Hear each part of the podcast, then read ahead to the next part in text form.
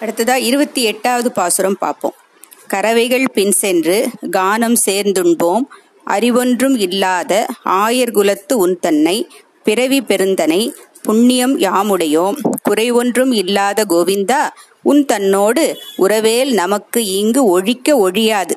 அறியாத பிள்ளைகளோம் அன்பினால் உன் தன்னை சிறுபேர் அழைத்தனவும் சீறி அருளாதே இறைவா நீ தாராய் பறையேலோர் எம்பாவாய்.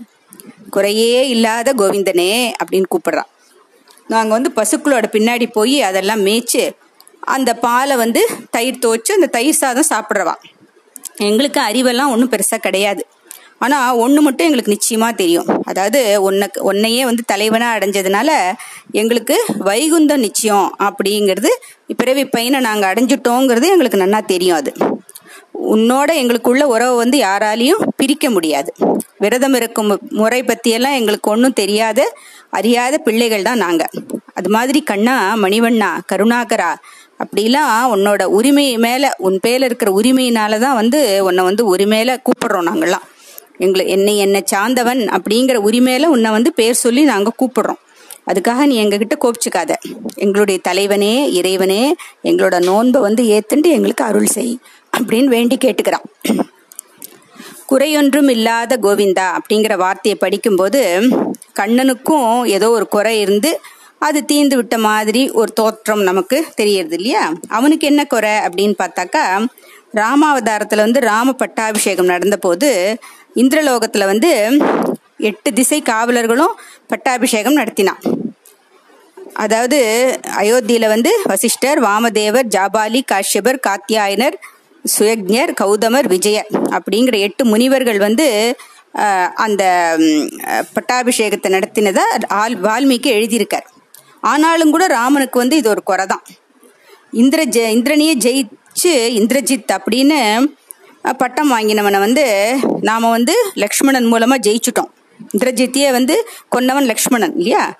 ரா ராவணனுடைய பையன் இந்திரஜித் இந்திரஜித். அவன் இந்திரனையே ஜெயிச்சு தான் அந்த பட்டம் வாங்கியிருக்கான். அவனையே வந்து நம்ம வந்து ஜெயிச்சு தான் வந்து இலங்கையை வந்து அடைஞ்சிருக்கோம்.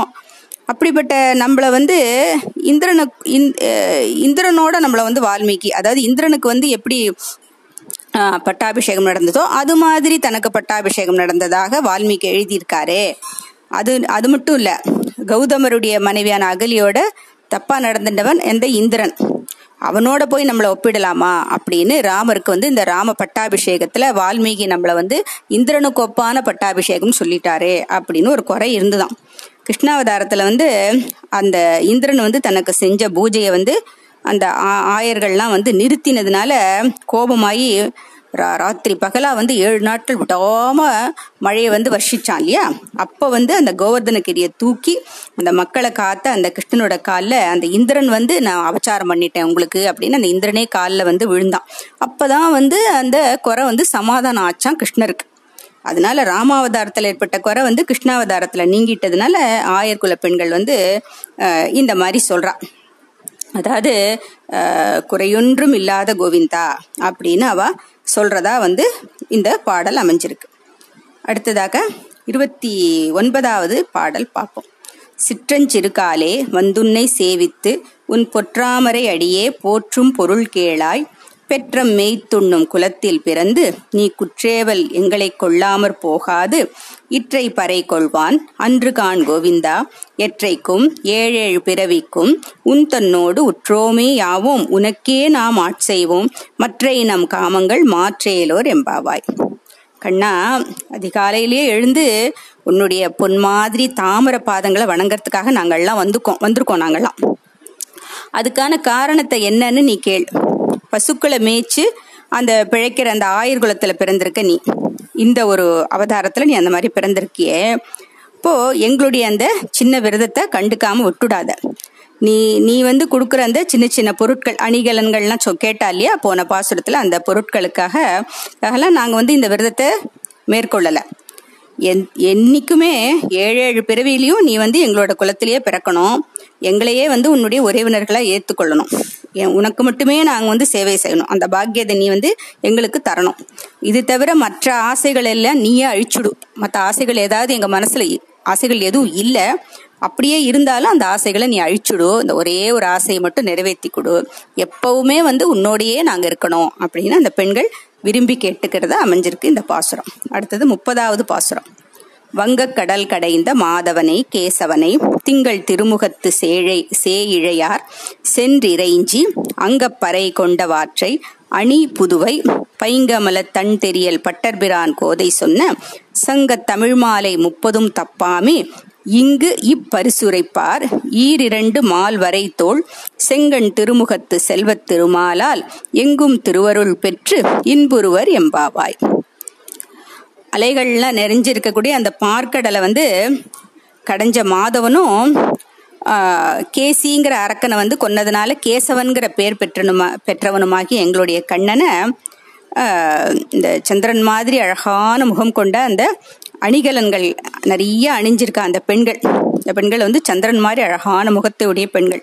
அவள்லாம் போய் ரொம்ப கஷ்டப்பட்டு தரிசனம் பண்ணி பாவி விரதம் நோற்று கிருஷ்ணனை தரிசிச்சு அதனால பெற்ற பலன் விரத பலன் பெற்ற விவரத்தை வந்து இந்த ஸ்ரீவில்லிபுத்தூர்ல பிறந்த குளிர்ந்த தாமரை போன்ற முகத்தை உடைய பெரியாழ்வாரின் பெண்ணான ஆண்டாள் இனிய தமிழ்ல வந்து முப்பது பாடல் பாடி பாமாலை தொடுத்திருக்கான் இந்த முப்பது பாடல்கள் அதாவது இந்த திருப்பாவைங்கிற அந்த முப்பது பாடல்களையும் இந்த பாடல்கள் வந்து யாரை புகழ்ந்து பாடுறதுன்னு தான் பார்த்தோம் நம்ம. அதாவது பார்க்கடல்ல பள்ளி கொண்ட மாதவனும் கேசிங்கிற அரக்கனை கொன்னதுனால கேசவனுமான அந்த கண்ணனை இந்த பெண்கள்லாம் தாமரை மாதிரி அழகான முகமுடைய பெண்கள் போய் சேவிச்சு விரத பாவை நோன்பு நோற்று கஷ்ண கிண்ணனை கண்ணனை வந்து தரிசனம் பண்ணி அந்த விரத பலன் பெற்ற அந்த பெண்கள் வந்து எப்பேர் எப்படி வந்து அந்த பெண்கள் அந்த விரத பலனை அடிஞ்சா அப்படிங்கிற விவரத்தை வந்து ஆண்டாள் வந்து இந்த முப்பது பாடல்களில் பாமாலையா தொடுத்திருக்கான் இதில் வந்து படிக்கிறவா உயர்ந்த தோள்களை உடையவனும் அழகிய கண்களை கொண்ட திருமுகத்தை உடையவனும்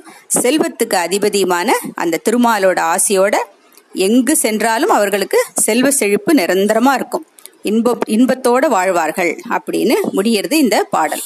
அதாவது இந்த திருப்பாவி முப்பது பாசுரங்களையும் யார் வந்து மார்கழி மாதத்துல தவறாம விடிகாலையில படிக்கிறாளோ எப்பவுமே படிக்கலாம். எப்பவுமே படிச்சுட்டு இருக்கிறவாளுக்கு அந்த திருமாலனுடைய அனுகிரகத்தினால திருமால வந்து செல்வத்துக்கு அதிபதி அப்படின்னு சொல்றா. ஏன்னா செல்வத்துக்கு அதிபதி வந்து லக்ஷ்மி. இந்த லக்ஷ்மியை வந்து தன்னோட மார்பிலேயே வச்சிருக்கிறவர் திருமால்.